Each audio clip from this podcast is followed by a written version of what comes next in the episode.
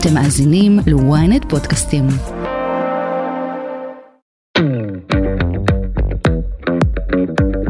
עוד שלמדתי טיפול מיני בתוכנית בבר אילן, אחת המנחות שם אמרה, המיניות בזוגיות היא הראשונה להיפגע והאחרונה להשתקם. ואני רואה את זה כל הזמן בתוך התהליך. חלקים מסוימים נשארים מאוד עובדים, כמו חברות, פרנסה משותפת, הורות, אבל המיניות שנפגעה מתקשה להשתקם.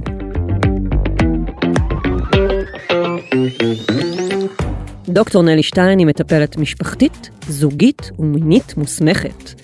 היום בסקס אפיל היא הולכת לספר לכם על מה שנקרא Sexless Marriage, זוגיות ללא מיניות. למה זה קורה, את מי זה תוקף, איך זה משפיע על גברים ואיך זה משפיע על נשים. היי, אתם ואתן על סקס אפיל, פודקאסט המיניות של ynet יחסים. אני לא רשתת מאור, ואיתי באולפן דוקטור נלי שטיין, מטפלת משפחתית, זוגית ומינית מוסמכת. מה קורה נלי? היי, נעים, טוב להיות פה, תודה. יש, איזה כיף שבאת. תודה. כיף לארח אותך. תודה. אני בדרך כלל נותנת לאורחים ולאורחות חדשים אצלי בפודקאסט להציג את עצמם, את פועלם המקצועי, אז uh, את מוזמנת לספר על Mhm. עצמך קצת.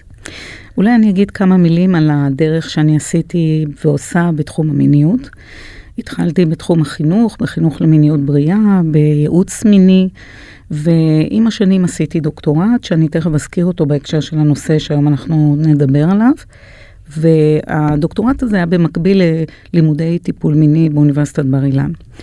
ולימים אה, השלמתי להיות עובדת סוציאלית קלינית, השלמתי את כל ההסמכות, אני מטפלת מינית מוסמכת, והתחומים האלה של מיניות ילדית, מיניות של נעורים, מיניות בוגרת, בעצם מיניות בכל מעגל החיים, מלווים אותי במובן הזה שאני עובדת היום בעיקר עם בוגרים מעל 18 בקליניקה שלי. אני מלמדת טיפול מיני בשתי תוכניות של אוניברסיטת חיפה. יש לי גם את הפודקאסט המקצועי שלי שמיועד בעיקר למטפלים ולמטפלות נכון, איך קוראים לו? בדרך לעונג הבא. בדרך לעונג הבא, וגם ואמרת לי שהמטרה של הפודקאסט הוא בעצם להנגיש את עולמות המיניות למטפלים אה, פסיכותרפיסטים בעצם. בהחלט, אני קוראת לזה העולם הפסיכוסקסואלי. יש בו שני צירים, ציר אחד של גישות טיפוליות שונות ואיך הן נקשרות לעולם הזה, הפסיכוסקסואלי, ונושאים שונים, כמו טיפול בפוגעים מיני, טיפול בהתמכרות למין, כל מיני נושאים מרתקים. גם אני. התארחתי אצלך, ואת ודיברתי. התארחת והיית, כן. וזה היה ממש ממש מעניין, כי זה היה דווקא משהו אחר שלך מהשטח, מהניסיון המאוד עשיר שלך, בלראיין המון המון אנשים. לא פוגשים הרבה אנשים, באמת, כמוך, שדיברו עם כל כך הרבה אנשים על המיניות שלהם. חוץ ממטפלים מיניים, שזה מה שהם עושים בעצם. עדיין, אני חושבת שאת ראיינת בכמויות, בעשרות, אני לא יודעת, אולי כן. במאות, והיה חשוב לשמוע את הניסיון העשיר הזה שלך. ממש תודה. כן? היה לי ממש. העונג. כן, גם לי. אז, אז הזמנתי אותך לפה כדי לדבר על uh, תופעה שהיא נקראת מה שנקרא uh, Sexless Marriage, או מהמם. נישואים ללא מיניות, מהמם. או בעצם מה קורה כשהמיניות שהייתה וליוותה אותנו בתחילת הקשר הולכת לאיבוד במהלך הקשר, ואנשים מהמם. יכולים לפעמים להעביר שם כזה שנים כן, מאז הפעם האחרונה שהם קיימו יחסים אחד עם השנייה. כן. אה, ואת סיפרת לי שזה משהו שאת רואה בקליניקה שלך. נכון, נכון. זו איזושהי תופעה שאני פתאום שמתי לב שיותר ויותר זוגות מתארים אורח חיים כזה, והתחלתי להתבונן בו. כמובן שאין בו רק היבט אחד, כמובן שיש תמיד ניואנסים לכל מקרה. אבל אני רוצה להגיד לך שאני הסתכלתי על התופעה הזאת עוד קודם, כאשר חקרתי בני נוער בגיל ההתבגרות המאוחר במהלך הדוקטורט שלי, שעסק בנושא של זוגיות ומיניות גם כן, דרך חוויות של כעס ובושה. ואז ראיינתי נערות שפתאום סיפרו לי בגיל 18 שהן לא פעילות מינית למרות שהן בזוגיות. ומה שעלה אז זה שהן עברו חוויות, הייתי אומרת, קטסטרופליות של פגיעה אה, מכל מיני צורות, וכאילו כאשר הן הגיעו... פגיעה מינית או לאו כן, דווקא? אה. פגיעה מינית. אה, חלק מזה שהם היו בעצמן compliant להיות אובייקט מיני, ועברו טראומטיזציה דרך ה... אה, לאו דווקא אנסו אותן בכוח, או, אבל היו שותפות לכל מיני מצבי סיכון. וכתוצאה מחוסר ביטחון והרבה דברים כאלה. ועם הזמן, כאילו קרה משהו פרדוקסלי. דווקא כשהם הגיעו לקשר בטוח, הן אמרו, אני, אני יכולה לנוח, אני יכולה להרפות מהמיניות. וזכרתי את זה. זה מעניין כי זו תובנה שיש לנשים יותר בוגרות, היית מצפה, לא נשים, נערות בנות 18. נכון, וזה הדהים אותי. זה הדהים אותי והייתה איזושהי ציפייה מהנער הצעיר הזה, מהגבר הצעיר הזה, להבין את זה. בדרך כלל הם גם ידעו על החוויות הקשות, ובספקטרום הזה, אה, המאוד מאוד צעיר, ואחר כך ראיתי את זה גם בשנות ה-20, אני רואה פתאום זו, אה, כל מיני סוגים של יחסי זוגיות ללא מיניות, בניגוד למה שאנחנו חושבים, שאנשים צעירים מאוד מאוד פעילים מינית. ו- וזה הולך איתי וזה מהדהד, ואני חושבת שבגלל זה יש בי גם איזושהי רגישות לשים לב שפתאום עוד זוג ועוד זוג ועוד זוג בקליניקה מספרים לי שכאילו החיים המיניים שלהם מאחוריהם. הייתי אומרת שבגדול המאפיין הוא שיש פה זוגות שהם רוצים להמשיך לחיות ביחד, יש לפעמים קשרים יותר טובים או פחות טובים של חברות וכבוד. בדרך כלל יש ילדים משותפים, גם לא תמיד, יש זוגות גם ללא ילדים. שעדיין נשארים ביחד למרות שאין מיניות. ועדיין נשארים ביחד ללא מיניות. מעניין. כן. ואז התחלתי לחשוב, מה, מה יכול להיות כאן? זאת אומרת, ה, ה, כאילו הסימפטום הגלוי זה שהתשוקה הסתיימה, של אחד הצדדים, ואני רוצה להבליט כאן ולומר, לאו דווקא רק של האישה. הרבה פעמים אנחנו נוטים לחשוב שנשים יש להן פחות תשוקה, והגברים עם הטסטוסטרון, ונורא קל לנו ליפול למשבצות האלה. לאו דווקא. וככל שהטיפול מתקדם, והיות ואני כורכת בתוכו גם שיחות פרטניות, אני מגלה בעצם שהתשוקה הסתיימה עוד בחברות, והתחתנו למרות זאת. אה, וואו. כבר לא שכבו, או כמעט ולא שכבו, כי איבדו עניין, כי אה, צריכים וזקוקים לאיזשהו סוג של ריגוש חדש, המוח כאיבר מין זקוק לזה, ולא רצו להגיד, כי לא רצו להפסיד את בן או בת הזוג. ועם הזמן נוצר איזשהו סוג של. אה, הסקס הרגיל שלהם לא עניין אותם, ואז הם פשוט הפסיקו אותו ולא סיפרו לבן בת זוג שלהם שכן יש להם צורך מיני אבל לא איתם. בדיוק.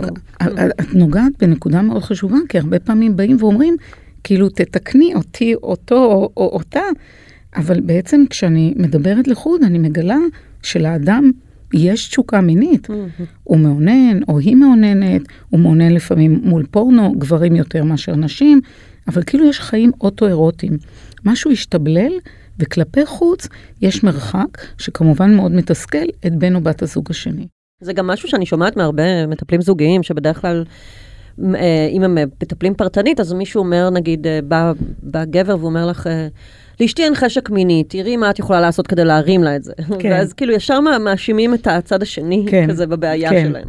אני אגלה לך רגע סוד, עוד שלמדתי טיפול מיני בתוכ... בתוכנית בבר אילן.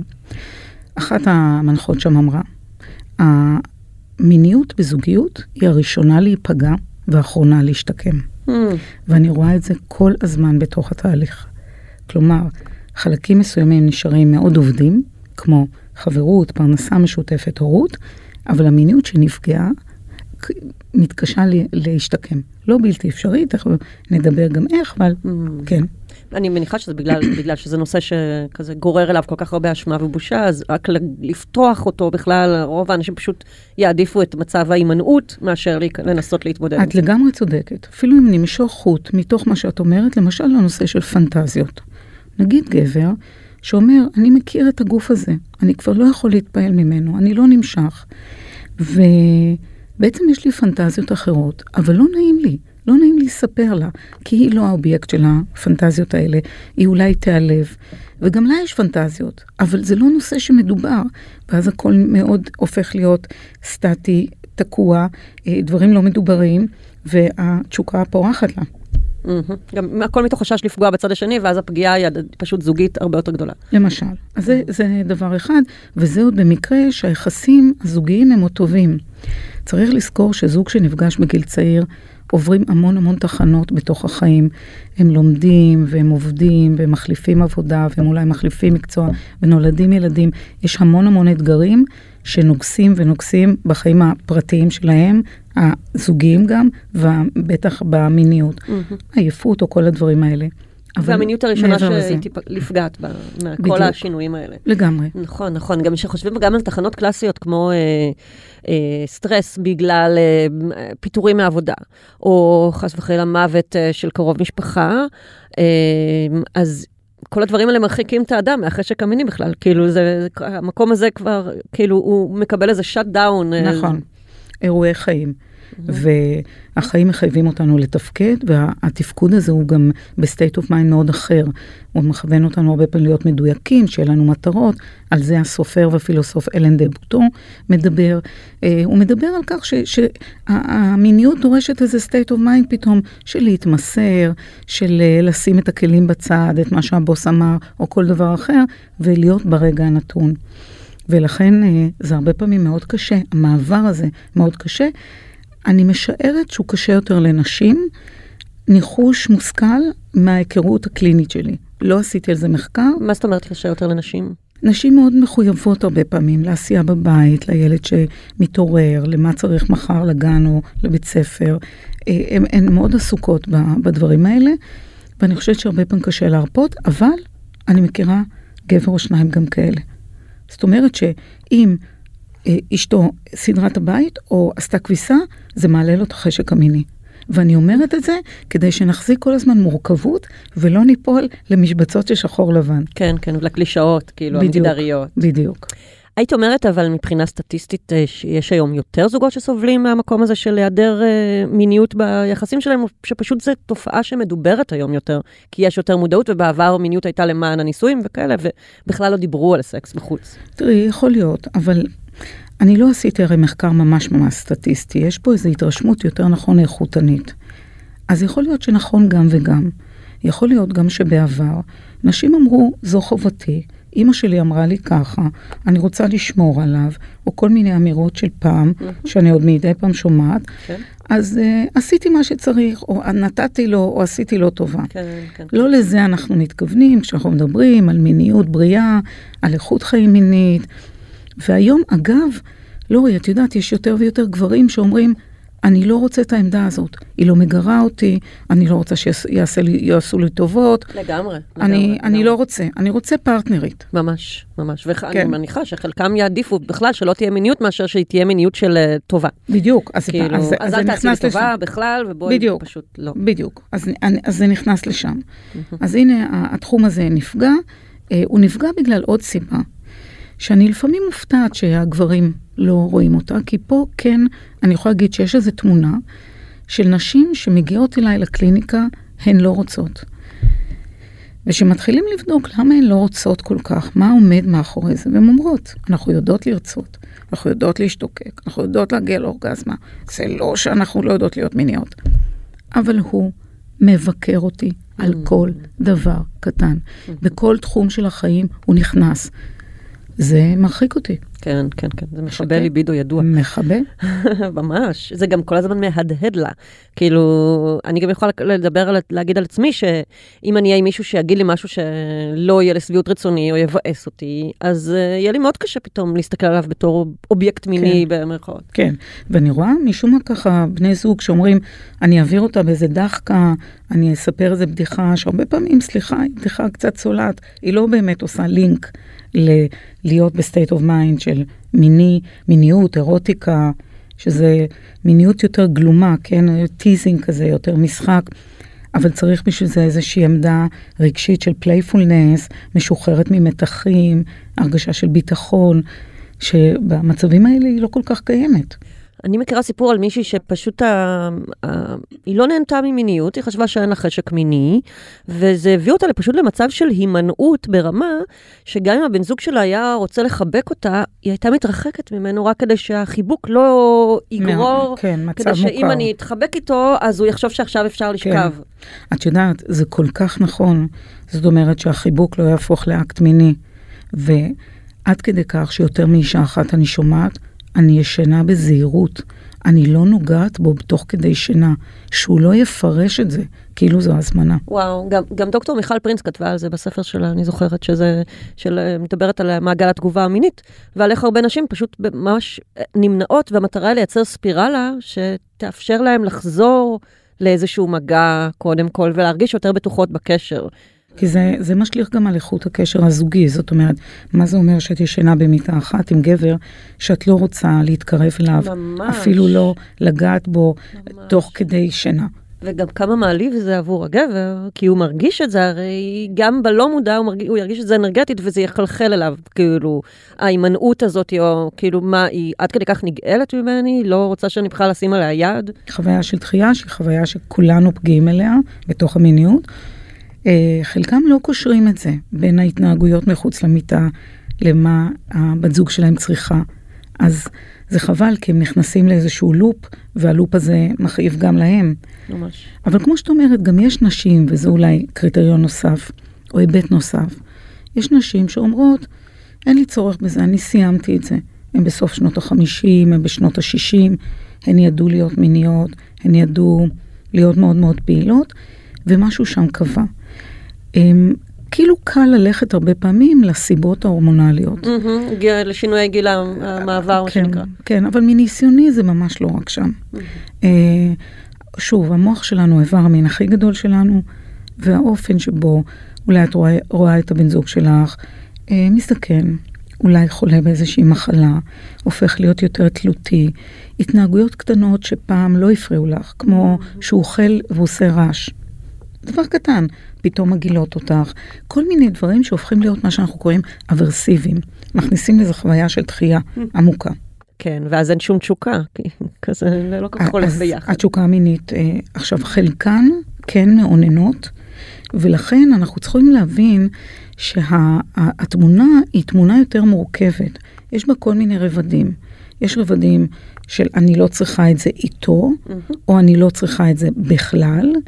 יש בתוך הטיפול, אין לנו, אנחנו בלי, אבל בעצם מסתבר שכל אחד בפועל הוא עם, ויש מקומות שאין בכלל. כלומר, זה לא אותה תמונה, זה יש לא אותה. תמונה קלינית. את יכולה לאפיין נכון. כל אה, שלב נגיד, או לפי, אם יש לך דוגמאות לזוגות, בהתאם לשלבים כאלה, אנשים שנמנעים ממש, ואנשים שיש ביניהם קצת, או... תראי, אני יכולה לחשוב על אישה שהיא בשנות ה-60 שלה, היא נמצאת בפרק ג', פרק ג' אופיין בשנה, שנתיים מאוד מאוד סוערות מבחינה מינית, ואחר כך משהו בה נסגר, שזה היה קשור מאוד לכל מיני התנהגויות שלו, לאופן המואץ מדי שהקשר קיבל. אה, היא הרגישה שמשהו הופך להיות תובעני, שמשהו בפרטיות שלה נלקח ממנה, והיא מאוד מאוד נסגרה מבחינה מינית. ובהקשר הזה, שום עבודה לא באמת הצליחה, כי היא התבצרה במשהו שמאוד מאוד היה קשה להוציא אותה משם. אני יכולה לחשוב על דוגמאות אחרות שבהן אבל היא נשארה נשואה לו? היא נשארה חיה איתו. זוגיות אה, כן. ללא נישואים, אבל היא נשארה מכל מיני שיקולים, כי בתוך זוגיות אנחנו עושים המון שיקולים, זה לא רק המיניות, ההזדקנות ביחד, החברות, עוד דברים אה, כן. כי אם זה משותפים. פרק ג' זה לא שיש להם ילדים משותפים, נכון. כנראה, ואז נכון. שזה קושר אותם יחד. נכון, ועדיין עדיין בנו משהו אה, ביחד. אה, אני יכולה לחשוב על אה, דוגמאות אחרות של נשים באמת גם יותר צעירות, שהן אומרות, אה, אני צריכה לקבל תיקוף לתחושת הפגיעות שלי. once אני מקבלת את תחושת התיקוף לכך ש... he was bossing me around, הוא, הוא ניהל אותי, הוא השת- השתלט עליי. הוא עשה לי אפילו לפעמים גזלייטינג, כי הוא אמר, I'm so cool, אמרתי, את עושה עניין. כן. והיא חשבה שהיא לא בסדר, לאט לאט הבינה שלא. ואני יכולה לחשוב על אישה כזאת, היא בת 41, שאמרה, אני צריכה קודם תוקף לזה. בלי זה, אני לא יכולה להתמסר שוב. תוקף למה? לתחושות שלה? ש- בדיוק. שהוא מבקר אותה? שהוא, פג, שהוא פגע בה, שהוא הרחיק אותה. אה, אבל אם הוא עושה לה גזלייטינג, זה בדרך כלל אנשים שלא יכולים להגיד, אני מצטער, לא יכולים לקחת את האשמה. נכון, גזלייטינג זה הק- הקצה. אבל כאן הייתה עבודה זוגית, בטיפול הזוגי, שבאיזשהו מקום הוא הבין. הוא הבין, אבל זה היה too late. כי היא כבר כל כך נסגרה וכל כך השתבללה, היא אמרה, יש לי מיניות, אני יכולה שתהיה לי מיניות, אבל היא לא תהיה בפרק הזה. וואו. למשל. ואז הם נפרדו. נכון. היא כבר לא רצתה. ואז במקרה כזה את עוזרת להם להיפרד בצורה כזה יפה יותר? אם הם רוצים, אה. אם הם רוצים, ה- התפקיד שלי הוא לא להגיד להם להישאר או להיפרד. קודם כל. אני גם לא מגשרת בנושאים האלה, אבל כן, אני אה, מסייעת עד כמה שרוצים, ומה לומר לילדים, ואיך לעשות את התהליך הזה, כי לצערי לא תמיד יודעים לשמור על הילדים, והרבה דברים קורים לידם, והם נפגעים. היית אומרת שרוב הזוגות ש... שיש להם את התופעה הזאת, הם מגיעים אלייך בגלל נושאים אחרים? לא, ואז הם, הם? מגיעים, או הם שהם- מגיעים כי אין מיניות. אה, אז דווקא כנושא. הם מגיעים כנושא, אה, כבעיה. כנושא, עצמה. כנרטיב, אה. כנושא. אה, איכשהו חשבתי שאולי זה משהו שכזה אמ, פשוט אה, יוצא ומתגלה לאורך הפגישות. מה שאנחנו יודעים ברמה הפסיכודינמית זה שכאשר אין מיניות, זה כמו מין לקונה כזאת שמצטבר בתוכה המון המון כאב והמון המון תסכול. והוא יוצא בצורה של המון מתחים והמון המון מריבות. ולפעמים הם יכולים לבוא ולומר, אנחנו לא מסתדרים, אנחנו המון מתווכחים. אה, כן, גם אנחנו לא שוכבים. מהמם, בדיוק. כי אני יודעת שנגיד בהרבה פעמים בטיפול מיני, אדם בא עם בעיה אחת ובסוף מגלים שהסיבה לכך היא סיבה רגשית, שונה לגמרי, כאילו לא שונה לגמרי, אבל יש לה, היא הרבה יותר עמוקה מהבעיה הפיזיולוגית הספציפית כן. שהוא מתאר. למשל, יש לי בעיה אה, אה, תפקודית, אה, יש לי, אני סובל משפיכה מהירה או משהו, ואז מגלה שהוא, יש לו חרדה מסוימת שהיא הפכה להיות מין כדור שלג כזה, ו, וזה מתבטא בביטוי הפיזי הזה. אנחנו הרבה פעמים אומרים, ואני מצטטת פה את המדריכה המיתולוגית שלי, מיכל ניר, שבאה ואומרת, המופע הפסיכוסומטי הוא שמגיע לקליניקה, כואב לי, לא עומד לי, לחוץ לי, אין לי חשק, ולאט לאט אנחנו מגלים מה יש מאחורי הקלעים. Mm. כאילו הסימפטום הוא הבמה, Mm. ואנחנו מגלים מה יש מאחורי הקלעים. ממש יפה. ולכן אני חושבת שהמילה פסיכוסקסואלי היא מתאימה יותר, ולא טיפול סקסולוגי, כי הוא לא טיפול רק בסקס או בסקשואליטי, כן. הוא רק בגוף. הוא טיפול נפשי עם היבטים מתייחסים למיניות. יש לך איזשהו אה, אפיון או הבדלים מגדריים שזיהית, למרות שאת אומרת פה ששני המגדרים סובלים מאותם דברים. כן, באיזו היבט. אבל נגיד של הסיבות שמביאות אה, נשים פחות אה, להחליט שהן אה, מפסיקות לשכב עם בני הזוג שלהם, סיבות שמביאות גברים להפסיק לשכב עם האנשים שלהם. תראי, אני חושבת שזה יישמע אולי קצת עתיק, אבל עדיין אני מרגישה שהרבה נשים זקוקות לקונטקסט של הקשר, ליחסי בתוך היחסי מין, ולזה שהוא יחזר אחריה, הוא יסתכל עליה במבט משתוקק. אני לא אומרת שגברים לא, אבל הן לא יכולות לעשות את ההפרדה. ובמובן הזה הן דווקא מביאות איזושהי הסתכלות הוליסטית שאומרת, רגע, אני לא סתם איזה אובייקט מיני.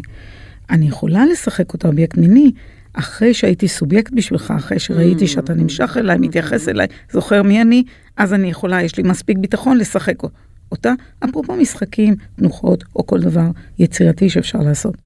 אני חושבת שגברים הרבה פעמים עושים איזשהו אה, ספליט כזה, והם יכולים לעבור. הם אומרים, אני, אני לא יודע, אני יכול לנתק את זה. אז אוקיי, רבנו וזה, זאת תהיה אחלה דרך להתפייס. נכון, יותר קל להם אה, לעשות ניתוק כן. בין העולם המיני לבין העולם הרגשי, כן. מאשר נשים כן. שבהכללה כמובן. לגמרי.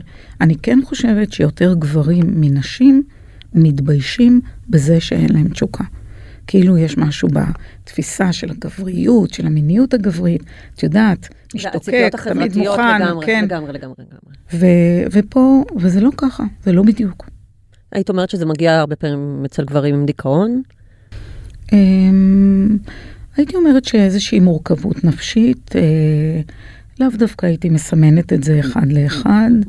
אני יכולה להגיד שבעיניי זה הרבה פעמים מתחבר להמון רגישות, לביקורתיות יתר, לספק בערך.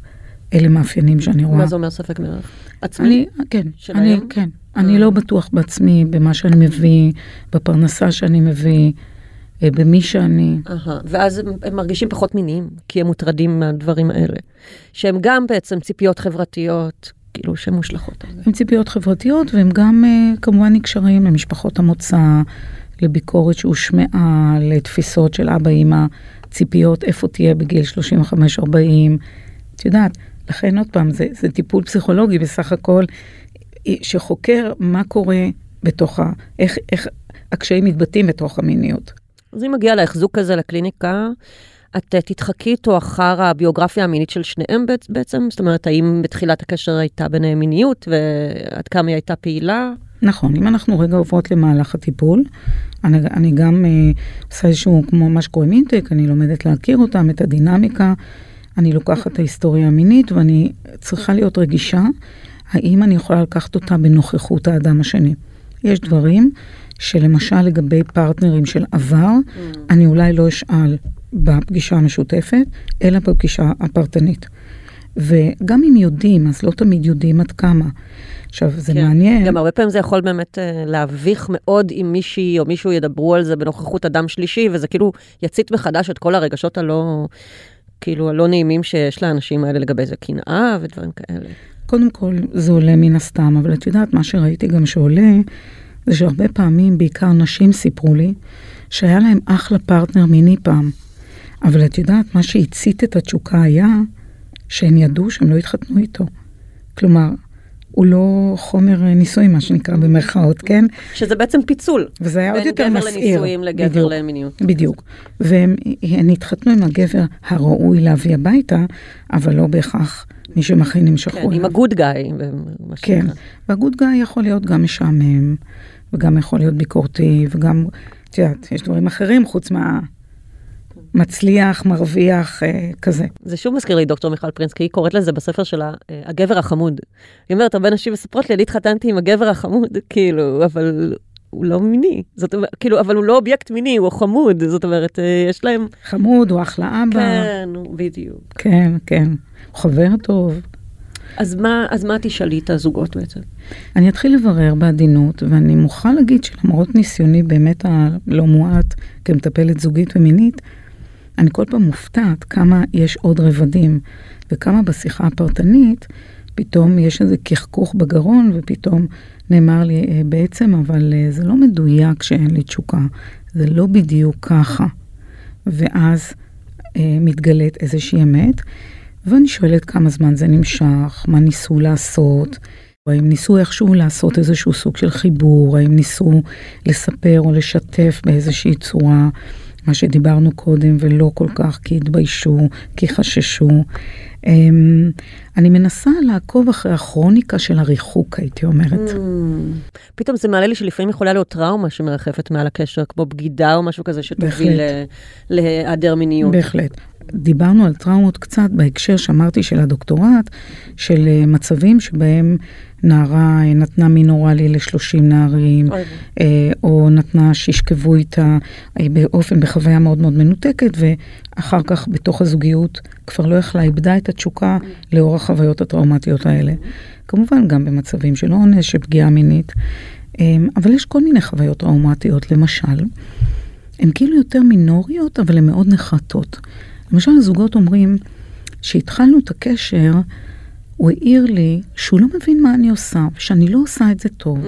ושהוא לא פגש נשים כאלה, ותמיד גם כל הנשים שהוא פגש רצו את מה שהוא נותן, ואיך יכול להיות שלי זה לא נעים, Mm. או הקצב שלי הוא לא מתאים, או הקצב שלי איטי מדי, והוא רגיל למהיר.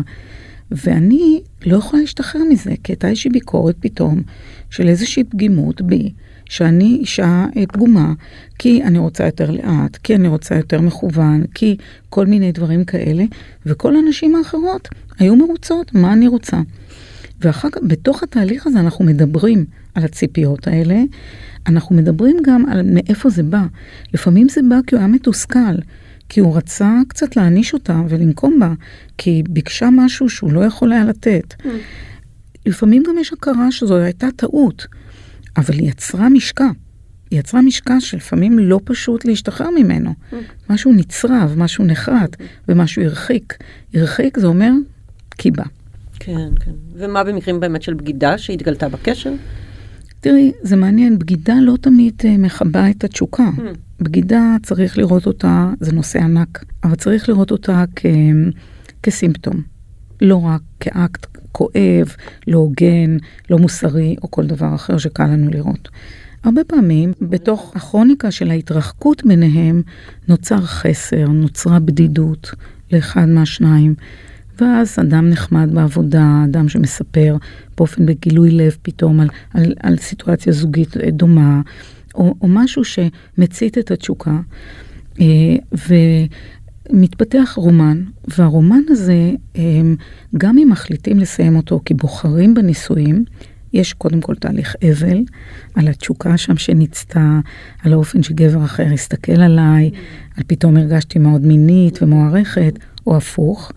ויחד עם זאת, אם, אם מחליטים באופן מושכל, אפשר לבנות הלאה את התשוקה בחזרה. אה, כי מטפלים... כבר מעודד ואופטימי. בהחלט. מטפלים בתהליך הזה של ההתרחקות. עובדה שלא כל הזוגות שעברו בגידה, הם נפרדו. נכון. זה לא, לא תמיד קורה. נכון. לפעמים אבל זה באמת משיכה של זמן עד שיש אומץ לצד הנבגד אה, לעזור. תראי, אני זוכרת שהפעם הראשונה שטיפלתי בנושא הזה, הייתי מטפלת צעירה, והגיע זוג צעיר שהייתה אחרי לידה של הילד השני, והוא פיתח אומן עם המזכירה שלו, הכי שבלוני שיש. זה התגלה לה, אני לא זוכרת איך, ואני זוכרת בחדר את הכאב שלו מול הכאב שלה. הוא מאוד מאוד הצטער שהוא פגע בה. Mm-hmm. הוא הבין שזה הרגע שהייתה מאוד עסוקה בתינוק אה, החדש, היה עוד תינוק, ילד יותר גדול, אה, ידיה היו מלאות, ומשהו שם בבדידות שלו, בחסר שלו, שהוא אגב חסר רגשי, הוא לא רק חסר מיני, גרם לו להתפתות. אבל היה לו מאוד ברור שהוא בוחר בנישואים, והוא בוחר לעשות מה שקוראים תיקון, אה, והוא בוחר לתת תוקף. יפה. בטיפול בבגידה אי אפשר לעבור, לעשות fast forward. חייבים קודם לתת תוקף לכאב, mm. לשבר באמון, לכל התהליך הראשוני הזה. מה שנקרא צדק מאחה. בדיוק. ורק אחר כך אפשר לטפל, ויש אה, אפשרות לתקן, כן. אז, אמ, אז בעצם, אז בואו נראה עוד דרכי טיפול מיני אה, בקליניקה. אז אה, אני אולי קצת אכנס יותר לתחומים שהם תחומים התנהגותיים. כי ברור שיש פה תשאול, והוא תשאול מורכב, הוא תשאול פסיכודינמי, פרטני וזוגי, עם משפחות המוצא, עם דמויות מופנמות, עם קשרים שראיתי בין ההורים, דברים שלא הזכרנו, אבל אני רגע רוצה אה, להזכיר אותם. ו- והתהליך הוא מורכב. אני חושבת שהטיפול בתשוקה הוא אחד הטיפולים הכי, אם לא המורכב ביותר, בתוך המרחב הפסיכוסקסואלי. אז מה אנחנו עושים? אנחנו מבינים שהיה איזשהו משבר, שהמיניות הזאת, הבריאה, שאולי הייתה בתחילת הקשר, לא תמיד אגב, משהו שם מתפרק, ואו שנוצר דפוס של מין מנותק, או נוצר אה, מצב של התנתקות ממין וממיניות. זה לא אותו דבר, לורי. אולי נזכיר רגע, מין זה יחסי מין, נכון? ומיניות זה הוויה וחוויה הוליסטית שלמה של גוף, נפש, רגשות, מחשבות, וגם אקטים מיניים. הכל שם נשאר, נמצא בתוך העוגה הזאת.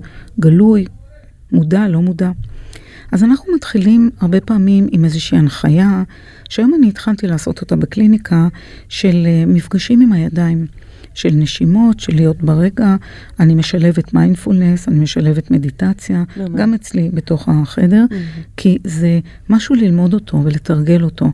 והוא מאוד קשור למיניות. להרבה אנשים מאוד קשה להיות ברגע, גברים ונשים. כן, וזה גם יכול לעזור במבחר של רעיון, של סיבות שבגללן אה, קשה לזוג להיכנס למיניות בכלל. נכון. או לתפקד בתוך המיניות. נכון. אה, וגם הרבה פעמים מאוימים מסיטואציות אינטימיות. אז יש משהו בחלקיות הזאת, בהחזקת הידיים, באיזושהי תנועה עם ה... זה נשמע כאילו טכני, אבל זה מאוד לא. זה מאוד מרגש לראות אותם מתקרבים, עומדים, הם עוצמים עיניים, הם צריכים לסמוך אחד על השנייה, כי כל פעם אחד מהם עושה איזושהי תנועה עם כפות הידיים, והם אמורים או להוביל או להיות מובלים. אה, תחשבי כמה התמסרות יש בזה. זה גם ממש מרגש באמת, אם אני חושבת על זוג שכל כך התרחק אחד מהשנייה, שהם אפילו לא נוגעים אחד בשני, אז פתאום התרגיל הקטן הזה... בדיוק, בדיוק. דבר נוסף הוא, אה, על פי כהני הסקס הגדולים, אסוס וג'ונסון, יש איזשהו תרגיל שנקרא SF, Sensate Focus, שהוא, אה, אני קוראת לו מפגש מגע, כי הוא באמת גם לא תרגיל שהוא תרגיל אה, טכני, שבו בעצם אה, בני הזוג קובעים כאילו דייט או זמן משותף, הם מתארגנים חצי שעה קודם, אני ממליצה להביא שי קטן, מכבים מסכים, בהתארגנות מדובר על הכל, זה יכול להיות מקלחת, לכוונן את המזגן על הטמפרטורה המתאימה, להחליף סדינים, כל דבר שעושה נעים, לא להיות עסוקים בכלל בסביבה החיצונית, ונותנים ומקבלים מגע. כלומר, אדם אחד שוכב על הבטן, מקבל מגע מהראש עד כפות הרגליים, אחר כך מת, הוא מתהפך. זה משהו כמו שלוש דקות צעד בכוונה קצר, ולאחר מכן מתחלפים, מי שנתן עכשיו מקבל. ללא דיבור, ללא מסכים. יש פה משהו מאוד אחר, שהרבה זוגות לא עשו, מעולם. זה הזמנה ליצירתיות, למשחקיות, להיות נוכחים ברגע. פתאום לחקור את הגוף של הצד בול, השני. משהו זאת לא המילה, עשו. בול. ואף הרבה פעמים המיניות שהם הכירו הייתה מאוד מאוד טכנית. השלב הראשון זה ללא שום נגיעה באיברי מין, השלב השני זה נגיעה באזורי איברי המין. מתי קורה השלב השני במפגש על שני? פי, החל... לא, על פי החלטה שלי, זה כמה שבועות. אני רואה איך הזוג מתקדם, חלק מהם קשה להם להתמיד, פוחדים, חוששים, או אחד מהם, או שאחד מהם אומר, "אה, זה בולשיט, תעזבי אותי. כאילו. גם, גם, אבל הרבה פעמים כי זה יושב על המבוכה מאוד גדולה. בטח. והשלב השלישי הוא השלב של נגיעה באיברי המין. עוד דבר שהוא מאוד מאוד חשוב, נותנים מגע לא מתוך מקום של לרצות ולחשוב מה האדם השני אוהב, אלא מה אני אוהבת לתת, Mm. שזה אלמנט מאוד משמעותי וגם עליו מדברים. ועוד דבר שהוא מאוד מאוד חשוב, זה עומד בפני עצמו. כלומר, זה לא משחק מקדים. המפגש הזה, שהוא all together, משהו כמו 12 דקות, עומד בפני עצמו. אפשר אחר כך להתחבק, אפשר לפתוח בקבוק יין, כן לדבר, לא לדבר, יש לזה גישות שונות. לפעמים אני ממש מציינת, אני מבקשת שזה לא יתפתח, כי יש נשים שאומרות, יואו, איזה מזל שאמרת את זה. אני, מה זה לא מתאים לי שזה יהיה מעבר לזה? זה בדיוק מה שדיברנו קודם. אני לא רוצה שכל מגע יהפוך לאקט מיני. ויש גברים שאומרים, את יודעת מה, זה גם מקל עליי. אני לא צריך לתפקד, או... Mm. זה מנחם. בדיוק. האם את מבקשת מהם אחר כך לספר מה הם אהבו ומה הם לא אהבו? כן, אנחנו מדברים על זה. אני מדגישה, זה לא מבחן, זה תלוי מה אתם חווים בתוך זה. האם המחשבות רצו, האם היה קשה אה, להתמקד. את יודעת, היה לי פעם זוג, שפתאום, תוך כדי שדיברנו על זה, היא סיפרה שהיא רואה סדרה, בניגוד לכל הכללים. בזמן שהוא עשה לה את. העיסוי. בדיוק. אז זה- זה- בזה- זה לא התרגיל. בדיוק. אבל זה היה כל כך סימפטומטי לקושי שהם באו איתו, שקושי להיות באינטימיות. וכמובן, זה עלה דרך זה. ו- וכל מיני דברים שעולים. אה, העניין של ריחות, העניין של מגע אור, העניין של אה, קצת לטפח את עצמי בשביל האדם השני, גם בשבילי, אבל גם בשביל האדם השני. אה, על להתכונן, יש איזו התרגשות.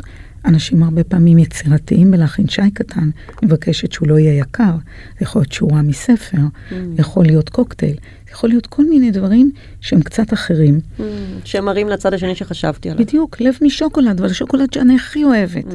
את יודעת, משהו כזה. כן, מקסים. אז זה מאוד נחמד, וזה הופכת להיות פרקטיקה מאוד מרכזית בתוך הציר הטיפולי, כולל מצבים של משבר, כולל מצבים של הפסקה. אני רוצה לספר לך שאני מכניסה עוד משהו, אה, אם ככה יש לנו עוד זמן אה, קצת להוסיף, על כל מיני שאלות שהן בהשראת המטפלת המאוד ידועה, אסתר פרל. אסתר פרל שאמרה לנו, אנחנו כל כך רוצים אמון, ביטחון, חברות, שהתשוקה נכנסת לנעלי בית, מתה, פורחת מהחלון, אנחנו צריכים קצת מסתורים. כי היא זקוקה לדברים ההפוכים לזה. בדיוק. וחלק מהעבודה שאני עושה עם זוגות, לחוד וגב וביחד, אני מתחילה לשאול אותם, תגידו, האם כל אחד יכול לציין מה מעורר אותו, ואיך הוא מעורר את עצמו? זה שתי שאלות שונות. איך I own my sexuality, היא האחריות שלי, ואיך האדם השני והקונטקסט מעוררים אותי, משהו יותר חיצוני. יש עוד שאלות כמו... זה בטח נורא מביך אבל עבורם להגיד את זה מול אדם נוסף, ועבור לפעמים גם מול בן בת הזוג. נכון, נכון, ואני עושה את זה לא אף פעם, שום דבר, לא בתחילת הטיפול, כולל לא אה, SF, המיקוד תחושה, הדברים האלה צריכים להיות, להיעשות בהמון המון רגישות. עוד שאלות למשל זה מהי מיניות ואירוטיקה עבורי, כי זה לא אותו דבר כמו שאמרנו, כמו מין. או מהם הצרכים המיניים שלי, ואני רוצה רגע להוסיף כל דבר ושלו. ואני זוכרת שפעם הייתי, בס... ב... הנחיתי קבוצה, הדרכתי קבוצה של פסיכולוגיות קליניות, והם אמרו, יו, לא, לא חשבנו על זה אף פעם. לא רק לא דיברנו על זה, לא חשבתי על עצמי, מה הצרכים שלי, ולא בדיוק מה הצרכים שלו. הייתה אצלי יועצת אה, זוגית אה, חרדית, אה, פנינה טובין, ואז היא אמרה שבאים אליה זוגות, והיא שואלת אותם מה, מה- ממה הם נהנים בחיי מין שלהם, ואז האישה אומרת, תגיד לה מה אני אוהבת. כי כאילו היא לא, מעולם לא עצרה לשאול את עצמה בכלל כן. מה אוהבת. כאילו היא לא הגדירה את זה, לא שיימה את זה, נכון? עוד דבר, אולי שאלה אחרונה, זה מה אינטימיות מינית בשבילי? כי אינטימיות יש לה המון היבטים. אז, אז זהו, אז מה שרציתי להגיד זה בט- שבטח, כאילו, אני מכירה את ההגדרות האלה בגלל שאני עוסקת בתחום, אבל בטח הרבה גברים ונשים גם אומרים לך שהם לא, אין להם מושג. לכן, בתוך טיפול פסיכוסקסואלי, אנחנו גם נותנים הרשאה לדבר, אנחנו גם נותנים מידע ספציפי רלוונטי, לפעמים מסבירים, וגם נותנים הצעות ספציפיות, כמו שדיברתי פה. אז ואם אומרים לך, אני לא יודעת מה זה אינטימיות מינית, אז מה תגידי להם? אני אגיד, בואו נחשוב. אה, לפעמים אני קצת אסביר. בעיקרון אנחנו מדברים על ארבעה היבטים של אינטימיות, שיכולה להיות רגשית, מילולית, פיזית ומינית. זה עוזר לבני זוג, כי הם אומרים, רגע, רגשית יש לנו, אנחנו גם מילולית. אה, פיזית פחות, אבל מדי פעם מחזיקים ידיים ומתראה, ומינית אין לנו. אז מה, מה קרה כאן? מה נפגע? מגניב, זה מייצר להם מפה כזאת. בדיוק, בדיוק. וזה עוזר לארגן, לשיים תחושות, מחשבות, רגשות, צרכים שמעולם לא דוברו. תחשבי גם כמה עוד שתיקה והשתקה יש בחברה שלנו. כמה טאבו יש על מיניות, כמה אין הכנה מספקת לקראת חיים זוגיים. כן, כלום. במקרה הטוב יש הדרכת כלות וחתנים, במקרה הרע. לא, אני, אני כמי שעסקה הרבה בחינוך למיניות בריאה, יש בכל זאת במשרד החינוך, יש יחידה כזאת בשפ"י, בשירות הפסיכולוגי-ייעוצי, יש, אבל זה לא מספיק. לא באמת מדברים על תשוקה ועל התלבטות, נותנים הרבה פעמים יותר הסבר קונקרטי. מחזור, אמצעי מניעה, את יודעת, הדברים האלה, בטח לא הדברים לעומק כמו שאנחנו מדברות פה. כן, בסדרה שעשיתי, אז יש שם פרק על, אה, על בני נוער, ואז הם אמרו, כן, לימדו אותנו, אה, אמרו לנו, אל תשתכרו, וסיפרו לנו על הווסת. זהו. זה היה כזה. החינוך המיני. כן. אותי, למשל, לימדו איך להלביש קונדום. בסדר, ידע חשוב, אבל זה לא... כאילו, היום יש הרבה יותר מודעות גם לדבר על מה זה עונג, ועל ה... על הזכות שלי לגוף שלי, ומלמדים ילדים להגיד אה, גופי הוא ברשותי, ודברים כאלה, זה שיח חדש. נכון, אני מסכימה איתך, כי בשנות ה-80 אני זוכרת את עצמי במהלך הדוקטורט עוד קוראת, כלומר מאמרים משנות ה-80, הדוקטורט עצמו היה בין 2005 ל-2008, וכותבת שם מישהי על, על, על, על זה שאין מספיק קבוצות של נערות ונשים לדבר על תשוקה, על החמימות הזאת בשיפולי הבטן, על מה קורה, על הזכאות להרגיש חרמנית, או כל דבר אחר. היום לפחות יש את זה בפייסבוק המון, המון המון המון קהילות. ואם אתם לא שם, אז שווה לכם לחפש ו... לגמרי, לגמרי. דוקטור נלי שטיין, את מדהימה, היה לי העונג תודה. ממש. גם לי, אני מאוד מאוד מודה לך, הרגשתי ככה אותנו בראש אחד. כן, מסונכרנות. כן, לגמרי. תודה רבה. תודה. עד כאן סקס אפיל. מוזמנות ומוזמנים לעקוב אחרינו ב-ynet, Spotify, YouTube, TikTok, אינסטגרם או בכל אפליקציית פודקאסטים. אתם יותר ממוזמנים להצטרף לקבוצת הפייסבוק שלנו, סקס אפיל הפודקאסט, הקבוצה לדיונים, ולספר לנו מה חשבתם על הפרק. עורך הפודקאסטים הוא גיא סלם. אני לא רשתת מאור. נשתמע בפעם הבאה.